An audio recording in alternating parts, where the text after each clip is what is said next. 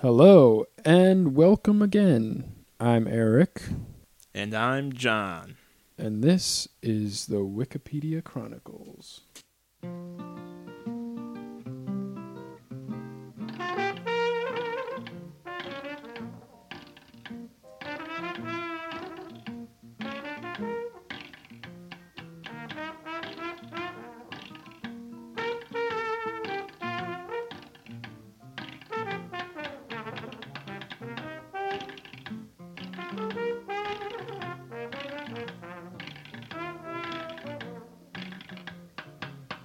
This is a podcast where we start with a random article, we explore it a little bit, and then we follow the rabbit hole of links and see what fun places it takes us.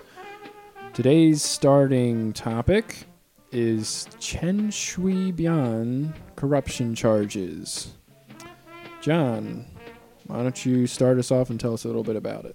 Well, it looks to me like he was intentionally setting money aside into a Swiss bank account bearing his daughter-in-law's name and his nobody else knew about this. Uh, his wife didn't know about this his daughter-in-law which the account was opened in the name of didn't know about this so it was kind of not just corruption of the government of China itself, but the corruption of his atomic family unit as well.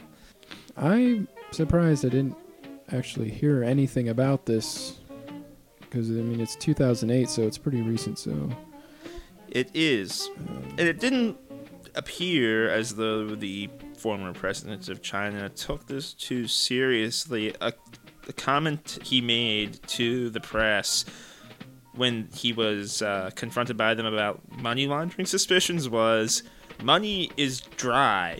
It cannot be washed or laundered. money is clean, not dirty. It does not need to be washed or laundered. Is Like- that it? Really? Yeah, that's a legitimate quote right there. Who took over after him when he stepped down? Oh, it looks like Ma Ying-jeou. Yes, Ma Ying-jeou is now the president, I believe, who's still currently in power hmm. in China. Apparently, Chen Shui-bian is pretty convinced that he is going to have his name cleared by the current president of China. I think it says this at the end of the article here that Chen Shui-bian basically goes off about how the government abuses its laws and powers to persecute and humiliate his family, and how the new president's going to just clear all their names. He's going to go in, he's just going to be like, yeah, no, you know, he was a great guy. But like I said before, a lot of people loved this dude. Back when he was the president of China, they just thought he was the greatest guy. And I mean, if you looked at China's progress during his reign, you would be pretty Hmm. foolish to say anything but that. The, the country did really well under his leadership. Yeah. So this leads us into the land of Asia, which, you know, I don't know a ton about. So we can go pretty much anywhere from here. I'm I'm not opposed to anything. I mean, we could go to the article on money laundering. Maybe we could learn and convey to our Yeah. listeners the art of money laundering. You know, that's true. I think Um, it's uh, you use a uh, scoop for a large load. Uh, you want to do cold wash, Mm. cold rinse. I like to do warm warm. Really? Yeah. But I think that. I mean, I, I just like the like, sort of water damaged look that Mm. cold cold gives to my bills. It makes it look really like wrinkly and crinkled up. Mm. So yeah, I guess you're more of a warming it man? more would kind of crisp it. Yeah. Yeah, yeah. So You you're. get a little too suspicious. I mean, yeah, because you have you have like new notes. You want to get that, you want to get that vintage look, you know, vintage. It's gonna be authentic. Like this money is definitely not counterfeit. It's totally been in circulation. It's it's fine. Hasn't been through a drug laundering operation or any sort of laundering operation. Certainly not a laundry machine. But regardless of that, I think money laundering as an article might be pretty interesting. Uh, yeah, I agree. And based on the amount of controversy that's happening with the uh, this article has multiple issues box that I've encountered upon going to the page. It seems most of the Wikipedia community is uh, pretty invested in this article. Hmm. So, uh, process in which proceeds of crime are transformed into ostensibly legitimate money or other assets. So, I th- so money laundering is basically you have your ill-gotten gains, as it were, Mm-hmm. and then you slowly filter them through legitimate sources and then once it returns to you it's completely different money and it's also super straightforward and legitimate so there's nothing that can be done about it after it's laundered Exactly. At that point, it's in your hands and you can do what you want. mm-hmm. you know i think uh, breaking bad did a good job of uh, I liked uh, the character Gus. Fring's money laundering outfit because it was a laundry. yes Good. that was that was a very good um Literal, but literal yeah very, very on point nonetheless. hmm Car wash, another form of laundering, perhaps, but nonetheless, laundering of cars. yeah Yeah. Oh boy. Ah. Okay. There is a there is a cat, and it's in my lap now. Um, yeah it's a she- little off book, but I, I'm sorry. I just She got does. She does jump up on people. Yes. Speaking of cats, terrorist financing. In more recent times, anti money laundering legislation is seen as adjunct to the financial crime of terrorist financing. Because both crimes usually involve the transmission of funds through the financial system. So basically, renewed efforts to get rid of money on- laundering operations has found a new home within counter-terrorist operations. It would seem. The, the war on drugs Hmm. has also caused uh, further and more stringent anti-money laundering laws. Yeah, I mean, I guess uh, makes sense that money laundering would filter into a bunch of different kinds of crime. Yeah. And back out of it again. It's just kind of strange how it's like a transfusion process. It's not just one direction. It's it's it's not just one way this transaction. It goes back towards crime. It just Hmm. shows up as legitimate capital only Hmm. long enough to be reinvested in Right. crime. It's apparently very up for debate in the legal community about how exactly this term is thrown around.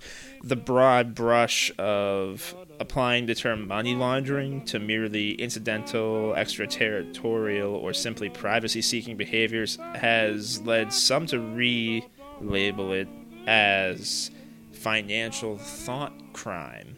Hmm. Thought crime being one word and a word that happens to be a link. Oh, is it? Yes, sir. Looks like thought crime is an occurrence or instance of controversial or socially unacceptable thoughts. Hmm. So the term, which has now become legitimate, first originated in George Orwell's dystopian novel 1984, Oh. wherein thought crime is the criminal act of holding unspoken beliefs or doubts that oppose or question the ruling party. Hmm. Where now it is also used to describe some theological concepts such as disbelief or idolatry, in addition to what Eric already stated. So, very interesting that 1984 has now literally given more substantial uh, lingo to the legal legal world. Looks like most of this article is under 1984. It kind of goes into the other terms that were sort of picked up out of 1984 and applied to other things since the uh, ha- advent of 1984's publishing. We have things like thought police, uh, technology and thought crime, crime stop, which means to rid oneself of unwanted thoughts. Sounds like something um, that would happen in China. Crime this- Stop. Yeah. It, all, it, it literally sounds like the Great Wall of China, the Great Firewall of China, I should say. Very much. Not necessarily a continuation of propaganda, but a lack of opposing propaganda. Hmm. It looks like um, here under works there was a movie called Thought Crimes in 2003. I think I've heard of this movie. I don't think I've seen it. Yeah, it's Who's in it? foreign, right? No, it's American. Is it Yeah. American? Directed by Breck Eisner. Never heard of him. Sounds like poor man's Brett Ratner. I did not recognize any of the people in it either. Nope. Oh, look, here was a backdoor pilot for the USA Network that never got picked up. Huh. Um, yeah, it seems like several TV shows have had that happen, where they were designed as a TV pilot, but then ended up being a movie. Like uh, I know Mulholland Drive by David Lynch was uh, Really? was like that. Yeah, I did not know that. originally supposed to be a TV series, and then it turned into uh, just a movie. Well, that sort of explains why the movie was so weird, but knowing David Lynch, it also Yeah. would have been just as weird as a TV Yeah. series. I think what happened was the first half of the movie was the pilot, and then he was like, "Oh, I have to explain all this stuff," and then the last half of the movie is an attempt at that, while also not succeeding at all. No. Okay, well, let's see what this movie's about here. All right, fair enough. We've come this far.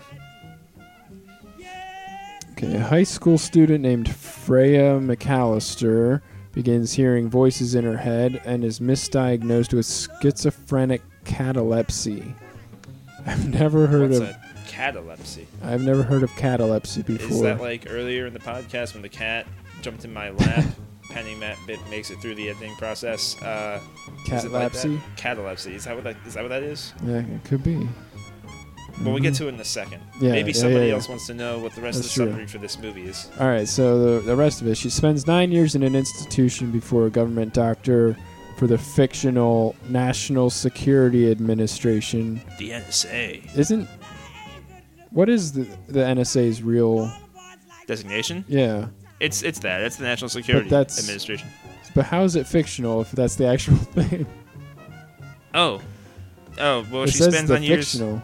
in an institution before a government doctor for the fictional National Security Administration, which I Not the actual National Security Administration. I don't know, man. Did they- Maybe they have like a, another name for it in the movie. I'm not really sure. Like, it's not. it's not very Uh, clear on that, is it? Yeah. Okay, but anyway, the doctor realizes that Freya might instead be a telepathic, What? and he promptly whisks her away from the institution and commences training her on an isolated farm for the NSA, not, Not the actual actual. security agency. What's going on? Okay. Uh, teamed up with Homeland Security agent The Brendan? Dean. Is that fictional too? Is that the I don't know. fictional Homeland Security or the legitimate Do one? you just have to be like, hey, this is the fictional Homeland Security, and it's all fine? Okay. Or I don't know. Okay, but anyway, they track down elusive assassin known as Gezal. Freya has been ordered not to reveal her powers to her new partner. They manage to uncover Gezal's identity and bring him to justice. is the difference that they want us to figure out here that the the real NSA is National Security Agency and the one that this girl gets caught up with is called the National Security Administration? Is that literally the only difference? I guess so. Do they expect us to really pay that much attention? Ah, Is that's that's a little gr- grating. Yeah, like they really have to drive home the point that it's not the real NSA. because you you're not going to go around saying National Security Administration at any given point in Right. the movie. You're going to abbreviate it as NSA at some point or another. Yeah. So that seems a little impractical. It looks like most of this is about her and this doctor and everything. And then like the end is just this whole assassination foiling. I can see at but- that rate why it didn't get picked up. It's kind of disjointed. yeah, it seems like the whole hunting the assassin part would be more of the movie. Right. It wouldn't come in after half of the movie or three quarters of the movie's Right. already happened about this girl being like, "Hey, you're a telepathic wizard, Freya." it's it's not one of those things that you just kind of drop. By the way, you have to go hunt down Voldemort. you have to go down. You, we don't know who he is or like where he is or even what he is, but go hunt down uh, the Giza. I mean Gazal's identity and you know figure out who he is. Catch him. That's your job for us, the NSA, not the not the real one. Yeah, well, at least it's uh, a healthy 86 minutes, so it's not like it will eat your life away or anything. No. So maybe that'd be something worth investing some time in. But maybe what we should invest some time in right now might be schizophrenic catalepsy. I think so. Of all the things in that article, outside of the differentiation between the two NSAs, that one seems to be the most interesting. Yeah, for sure. Catalepsy. Hmm. Schizophrenic catalepsy. Hmm. Hmm is a noise that we make whenever the page that we want isn't loading Yes. on a podcast that relies very heavily on pages loading. hmm. I, Hmm. I'm having the same problem. Oh, that's mysterious. It's almost as though we're using the same internet connection. Oh, hey, it's back. Okay. I got I got a loaded page. All right, I'm just gonna cancel mine, re-enter my app here, and we're at schizophrenic catalepsy, correct? Yes, catalepsy. Scatalepsy. Scattygalepsy. Here we go. Catalepsy. The words are separated, so you have to search one or the other. Oh, so if I go for catalepsy, Yeah, I think so. okay. And catalepsy is a nervous condition cata- characterized by muscular rigidity and fixity of posture regardless of external stimuli, as well as decreased sensitivity to pain. Wow, look at the picture for that. Yeah, For- that's an interesting one. The picture for catalepsy looks like something straight out of the movie The Exorcist, yeah. with no holds barred. It just uh, does. Yeah. Okay, so it's a symptom of certain nervous disorders or conditions like Parkinson's or epilepsy. Hmm. Uh, it's also a characteristic symptom of cocaine withdrawal, Okay. which I think I've actually seen people doing this in like downtown Baltimore. um, that would be a place you would see that. yeah, I would, I would suppose so, but it looks very painful. If that, ac- if that Hmm. picture provided is at all accurate. Yeah. Oh, there's an entire subsection for artistic depictions down here. Really? of catalepsy. Yeah. Uh, in literature, Alexandre Dumas uh, has it mentioned in The Count of Monte Cristo, so that's some Hmm. notoriety. Uh, Abbe Faria has fits of catalepsy from time to time before eventually dying from a fit of one. It was also featured in Sir Arthur Conan Doyle's The Adventure of the Resident Patient. That's some major notoriety. I'm guessing that's is that a Sherlock Holmes story or is that just a Sir Arthur I- Conan Doyle story? That's a good good question. I feel like his uh, Sherlock Holmes stories have Sherlock Holmes in the title. Yeah, Maybe? I would guess so. I guess he just didn't Um, write things that we know of yeah. outside of Sherlock Holmes, so we ever really like thought to dive into that. And that's kind of an interesting thought. We could dive into that right now and figure out could. what else he did. We very much could do that. I'm game if you are. I am also game. This is the game that we play. Ooh, he does not look anything like I imagined. Oh, I'm excited for this part. Okay, here we go. Oh, that's not him, is it? Are you sure? I think so. So I, I, I'm gonna go back. Okay, I did hit the wrong article, but yeah, that's still not how I expected him to look. Either of those guys were not gonna be Sir Arthur. This guy looks like William Taft Yeah. You ever see a picture of the really fat old president dude, Yeah. Taft? He looks a lot like Taft. Very much. Taft. Do, do, do, Taft. And uh, his full name is Sir Arthur Ignatius Conan Doyle. That's a pretty baller name. KSTJDL. Those What? are those are the things that accompany his name. Knight of Shining the James. I don't know what that could mean.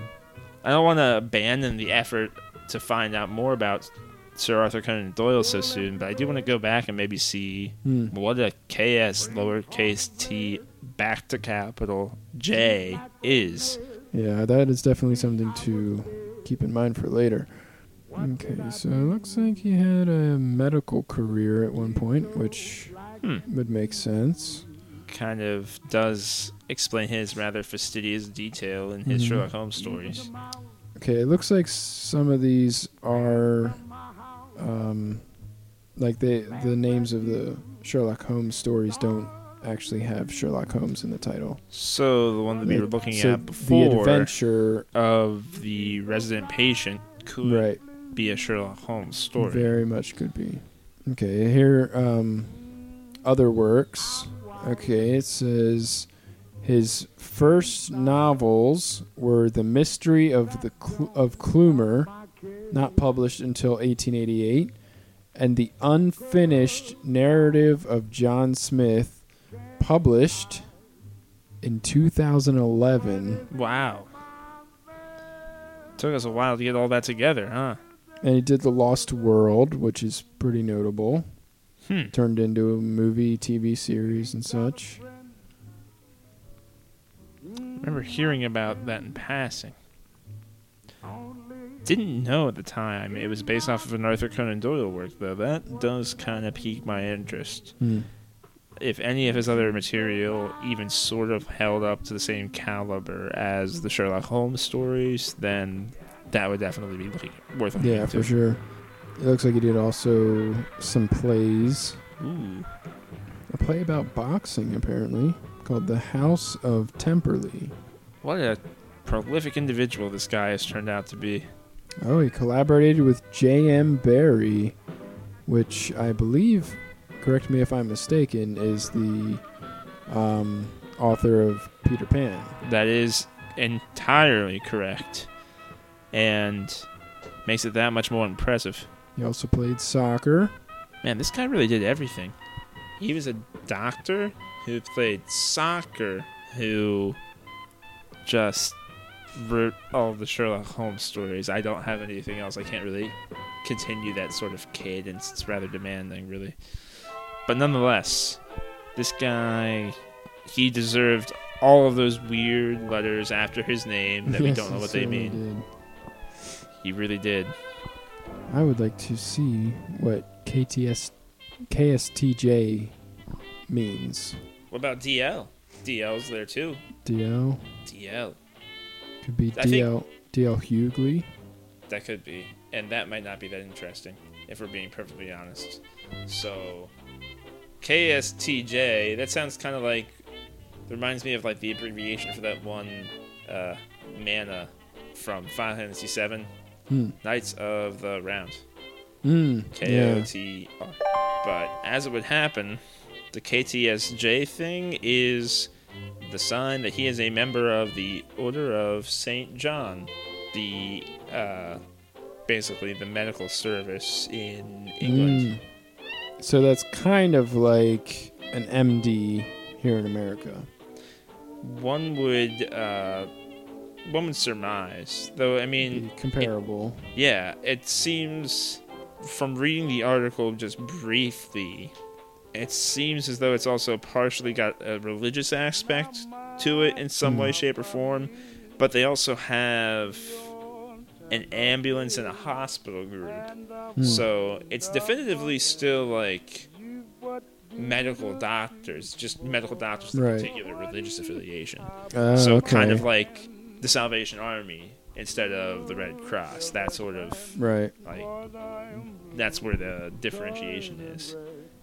So it'd almost be like a reverend doctor Yeah, yeah. or something. Though more like Doctor Reverend, because I Dr. mean, Reverend. he would still be able to practice medicine, Mhm. and then also be like, "Here's a little Gideon Bible. If you want Right. to just like chill out and read this later, that'd be cool."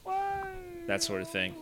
And uh, I will say this for the agency too: it's also dependent upon the state of England. It looks like it was originally organized by Queen Victoria herself. It's still overseen today by Queen Elizabeth II, current monarch of England. Oh, wow. So it's you know it's a very got a lot of clout in England. And it looks like it was um, established not too long before he was born, Mm-hmm. Pretty new. 1831. Mhm. So he, yeah, he got in on that train pretty early. Which is not a bad idea. Probably a really good way for him to like learn the trade without having to go through medical school necessarily. He could like learn from Hmm. learn by experience and then go to school for it, get further certification. Yeah. But something interesting to note except via appointment to certain government or ecclesiastical offices in some realms, membership in this organization is by invitation only, Ooh. and individuals may not petition for admission. Wow. So So he may not have voluntarily jumped in Hmm. on this train. He may have gotten in on this by way of getting some notoriety first okay. and then later performing these duties as well as like a public service way So giving back. It's kind of like being knighted. Right. Like England decides, hey, uh, you're going to be a knight, and you say okay, and then they knight you. yeah. It's just you're a doctor knight instead. Right. Like you're going to be a knight, and you're also going to disperse first aid where we need it sometimes. So you'd be Sir Doctor. Sir Doctor, which yeah, Yeah. has a nice ring to it. Yeah. Because technically, uh, Arthur Conan Doyle, he would be a Sir Doctor. He would be a Sir Doctor. It's just all the more justification in my mind for a few uh, crossovers I'm patiently patiently waiting on. This organization, though, is very strange. It looks like it has, like, the English definitely organized it, but it mentions Jerusalem, and there's a supplemental note in the article giving you the French name for the organization as well. So, obviously, it's gone international. Says that it's found throughout the Commonwealth of Nations, uh, Hong Kong, Ireland, and the United States of America as well. Okay, here we have um, a list of badges here, and they have like an order to them. The top one being for bailiffs or dames. It's called the Grand Cross, or I guess it would be a bailiff Grand Cross or dame Grand Cross, and it's like four arrows pointing at each other. It's pretty much what it looks like, and it's gold um, at least in color. I guess it's they're all made out of enamel, pretty much. And then the next one down is a knight or dame of justice, and that has a little more flowery stuff behind the arrows. You gotta have your crest if you're gonna be a knight. Oh yeah. And then you have knight and dame of grace, Oh, which adds a little thing on top. what is that thing? I'm not sure. Oh, it looks like a little hook, maybe. Yeah, like you Maybe- could start wearing it around your neck at Yeah. that point. Oh, it looks like those little things in between the arrows are lions. Oh yeah, Yeah. lions, and then maybe like interspersed with unicorns. Like the two, like the Yeah, one diagonal is lions, and the other diagonal is unicorns. Yeah, I see that. Man, whimsical Mm. place, Britain. And then there's commanders, and that doesn't really add anything. No, It looks like the exact same picture as a knight or dame of grace. And then you have officers, which just looks like it's not as well made. which is odd, but it does. And then you have members, which is just a silver version of the emblem. But that one looks, that one looks nice though. It does That look one nice. looks good.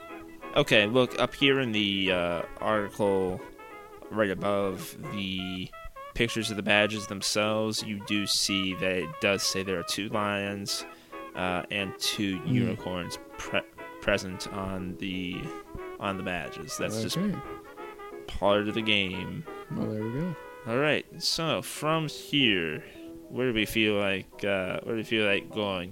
Do we feel like going down the page, or Well, there is really a wealth of links in this article.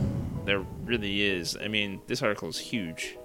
There's links to things like Britain and Scotsman. They even have a mercenary link Oh, up li- near the link, top. link to the Greek War of Independence. I mean, there are a lot of options here. You go medieval. There's a couple of Viscounts. You get a discount on your Viscounts. Sorry, Viscount for Viscount. French listeners. Yeah, we could really go with people, places, or things here. You should really have like a wheel, man. I'm telling you. Like, if Mm. we have like a wheel for our moments of indecision where we just want to let fate decide, recommission something from like. I don't know. Mousetrap's a good game. It has a wheel, or the game of life. Mm. Nobody likes the game of life anyway, so you might as well just recommission the wheel.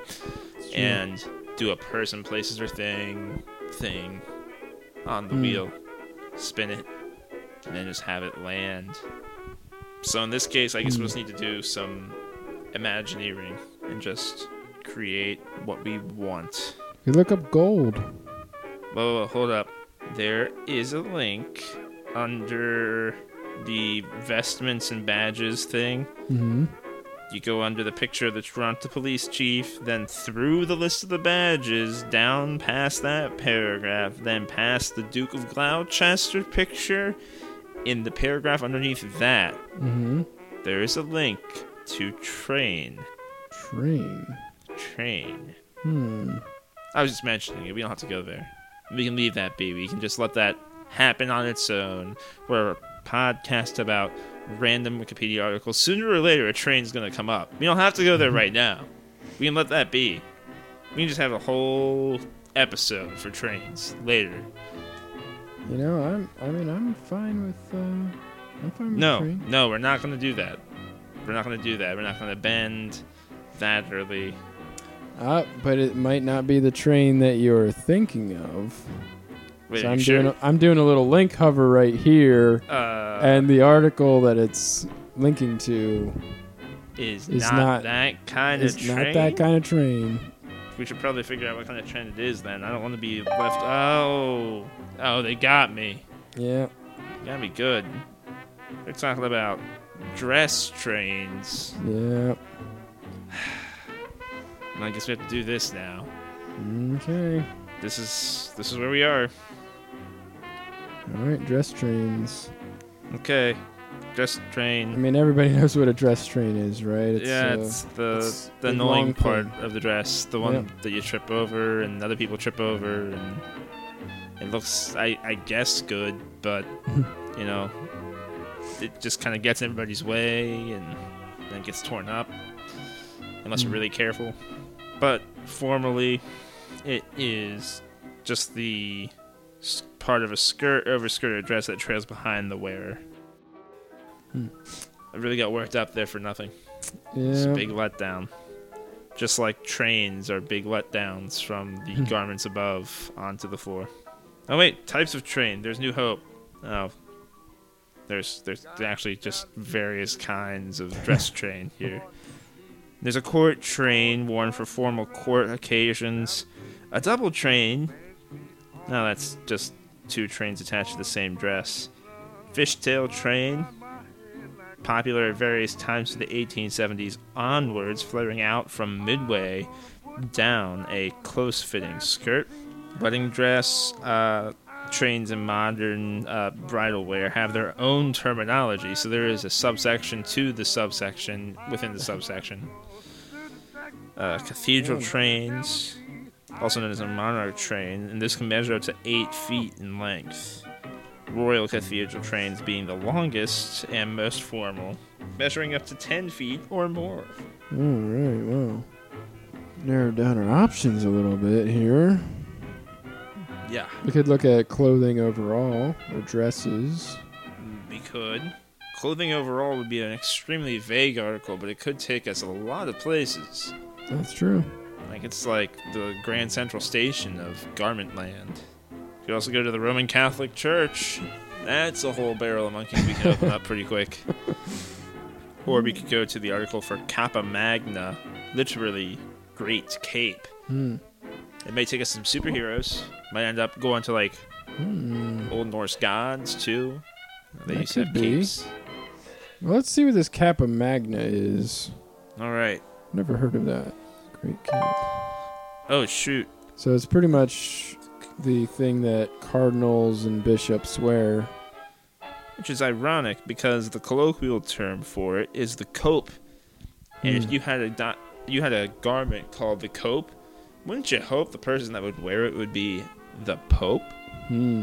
The Pope cope. Pope cope. The pope who copes in his cope. Gotta But cope with the Pope. Nope. These things are not meant to be. Yet another strike against Roman Catholic Church's garment decisions. Not only did they invent the train, which robs a much greater invention of its dignity, but they invented the cope, which doesn't even go on the Pope. telling you, man, they're letting me down. It's, it's all this high, all this high Well, we could- fashion. sh- We could look up uh, status quo. Status quo. Looks like a specific thing though. Where's status quo in cope? It's near the bottom here. Because the Latin Patriarch of Jerusalem still uses the ermine lined winter cappa because he is bound by the complex and unalterable rules of the status quo. What? that has to be a very specific status quo. Yeah, it must be. Status quo. Oh, it is a Holy Land site. Hmm. That's very strange. I wonder what came first. The status quo Holy Land site or the term It really does beg the question, doesn't it? It's literally just land set aside by an Ottoman Sultan that preserved the division of ownership and responsibilities of various sites important to Christians, Muslims, and Jews to their then current holders or owners. The actual provisions of the status quo were never formally established and represented agreements among the various religions that nothing could be changed from the way it Hmm. was without upsetting the balance of order in maintaining the religious sites for visits by pilgrims. Hence, the phrase, you can't upset the status quo. Hmm. You can't upset this r- agreement between people who are in agreement on a certain thing because that would cause imbalance. Hmm. Explicitly, imbalance between Christians, Muslims, Jews, etc. But Well, there you go. that's where the term came from, it would seem. Looks like there's a link to status quo, Within, not Holy Land sites. I'm going to follow it. Oh, it just is the Latin phrase status quo. Oh, so all that stuff I said was just wrong. all right. Means the existing state of affairs in Latin. The state in which, which itself is a shortening of the original phrase, a bunch of Latin, meaning in the state in which things were before the war, Hmm. which is interesting. To maintain the status quo is to keep the things the way they presently are. The related phrase status quo ante, literally the state in which before, means Hmm. the state of affairs that existed previously. Well, you made a very convincing arg- argument for the. I really did. I mean, I'm proud of it, but ultimately that should have been part of the outro segment. That shouldn't have been. That shouldn't have been there. I That's true. apologize. That was misinformation. Listen, well, I Eric, mean, yeah, I mean, Eric. you, you you had that right. Status quo was you've you've maintained the status quo of status quo better than I have. that's true. You know, you win some, you lose some. I don't know if you do. this is the state in which things were before the war. You win some wars, you lose some wars. But you can never go back. because that's the state in which things were before the war. Mhm. Status quo. Status quo. Interesting stuff. All right, so how do we not go, could go to... to- more Latin from here? Well, I guess not following the list of Latin phrases would be good. That's a good one to avoid for sure. We could go to um, status quo band Oh, up there at the top. Apparently, there's a band called Status Quo. that's where we're gonna go. We're gonna see what see. they are. See if it's made up of anybody that we know of. Okay, interesting. English rock band who played boogie rock. And hard rock from London, England. It's kind of, uh, I don't know, ironic, I guess, that after a number of lineup changes, the band became the status quo in 1967 and just status quo in 1969. They couldn't maintain the status quo. They had conflicts with their members, and Mhm. they couldn't go back to being the status quo because that was the way things were before the war Mm. within their band. There you go. So they had the perfect name, I guess. Yeah. So they could change it just a little bit and uh, by that fulfill it. Yeah. They even apparently starred in their own feature film. They were a pretty big deal. They have over Crow. 60 chart hits in the UK. Oh wow, they it looks like they're still active. And they started in Wow. 1962, so that's That's like- impressive. Yeah, that's uh like Beatles era. Proto Beatles. Yeah, proto Beatles, and they're still going. Yeah. That's like if the Beatles hadn't broken up or anything. If nobody shot John Lennon and they Yeah. had the reunion, these guys would still have 40 years on them because they would have been active the entire time. I that's a, really impressive for a band. I don't think I've heard Yeah. a song from them. Oh, Huh? right.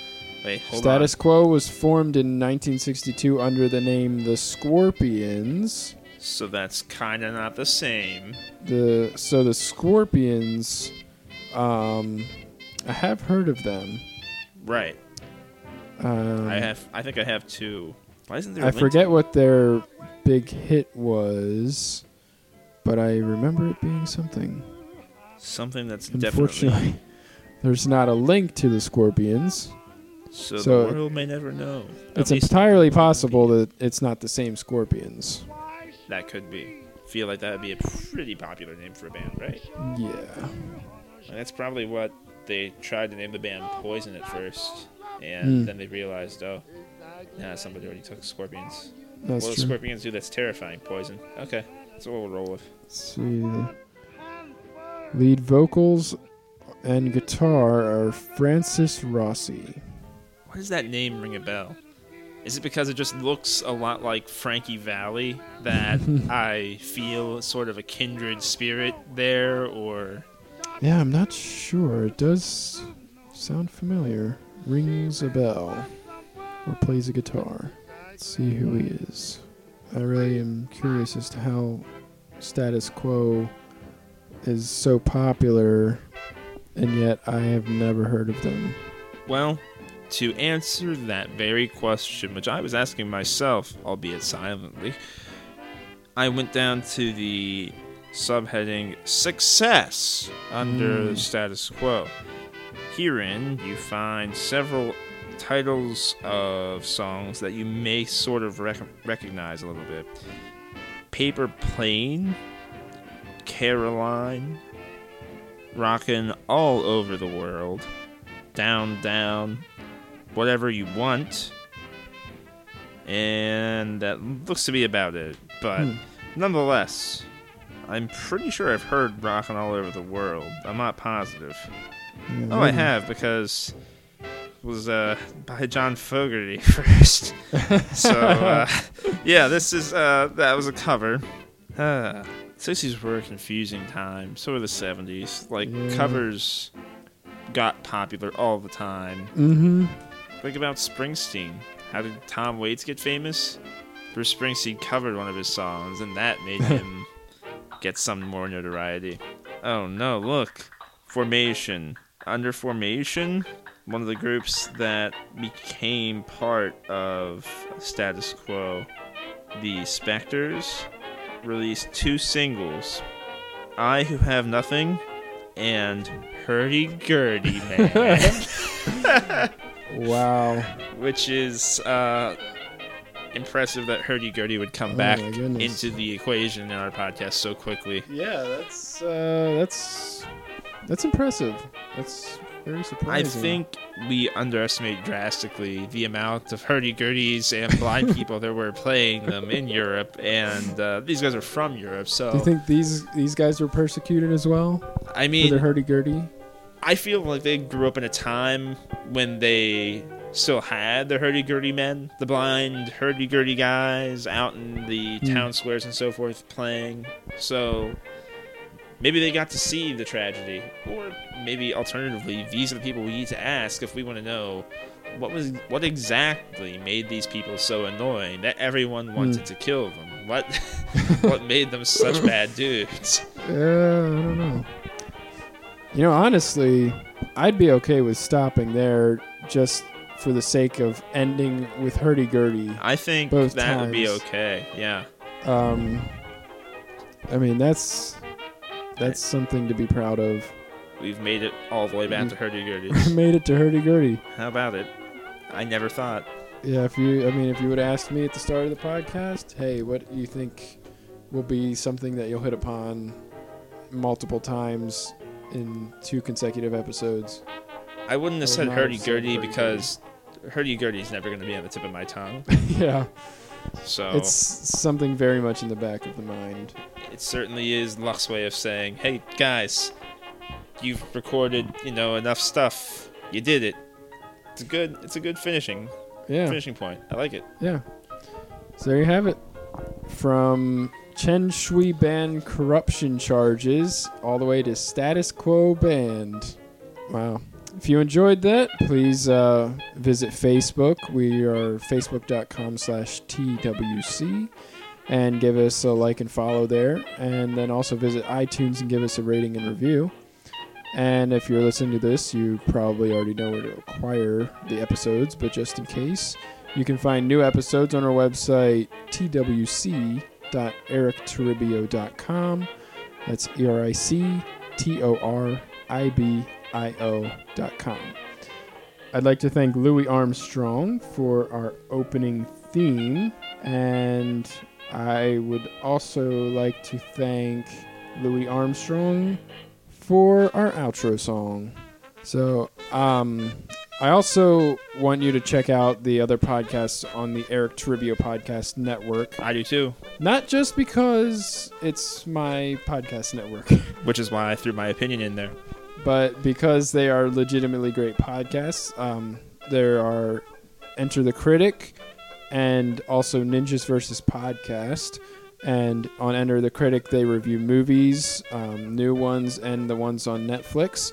And they're just a bunch of funny guys.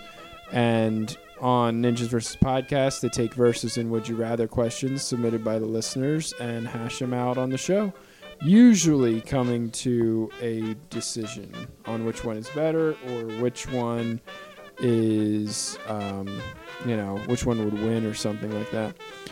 But uh, switching gears a little bit, we hate to talk about money here, but we would like you to remember that it does cost money to produce a podcast. And if you would like to keep the Wikipedia Chronicles ad free, please consider donating some money to keep the quality of this show up. Um, anything at all would help. Um, John, what did you th- say the the lowest somebody could donate that would?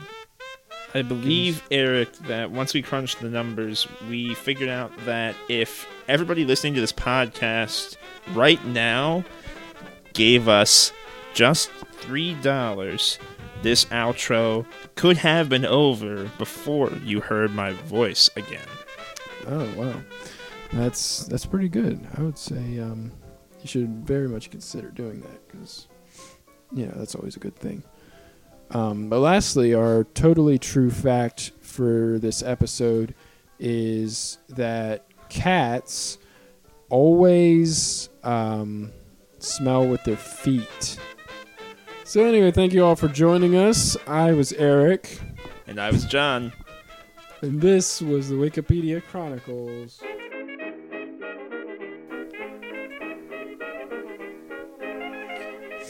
Oh, wow. Uh, I'm glad yeah, we this- got a cat meow in there towards the end of our uh, nervous breakdown. I wasn't just laughing. We were just having a nervous breakdown. let's look up the discography here for Status Quo. All right. Um, they have a bunch of uh, records here. They've been around since 1962. They don't That's- have any option true. at this point. Um, they have picturesque, match-stickable messages from the Status Quo. That is like a Red Hot Chili Peppers album title. Yeah, that's very true. Got spare parts. Ma Kelly's Greasy Spoon. Dog of two head. Two head. That's gonna bug me. Pile driver. Hello. Quo. They lost the status. We all really wish we could. On the level. Blue for you. Rocking all over the world. Title of their hit single, apparently. The hit single that they didn't write. if you can't stand the heat. That's it. That's the name of the album. Mm. Whatever you want. Just supposing. That's it. That's the name of the album. Yeah, never too late. That's that's also the name. Yeah. One plus nine plus eight plus two. Mm. That's twenty for those of you who don't know math, but apparently Status Quo doesn't know math because that was just the album they released in 1982. Yeah, it came out in 1982, and those numbers add up to 20. Was it their 20th album? Was it their 20th anniversary? Oh shoot! That is that would be pretty genius. It was because if you look at remember their date of inception as the Scorpions, they were Mm, incepted in 1962, mm, and that would be 20 years. That's pretty brilliant. yeah. they have um, okay. Their next album is back to back, but their album after that is "In the Army Now," the title of the hit uh, movie starring um, Pauly Shore. So that's interesting. I wonder if there's any correlation there. Pauly Shore had his I mean, that's- day in the sun right around there. Yeah, Hmm. That's sim- close to the time when that would have come out. Ain't complaining. Perfect remedy. Rock till you drop. Thirsty work. Hmm. And then they came out with a quid pro quo. Whoa. In 2011, Yeah, they man, they're still going. All right, well, uh, okay. we're out of outro. Yeah. All right, let's cut it.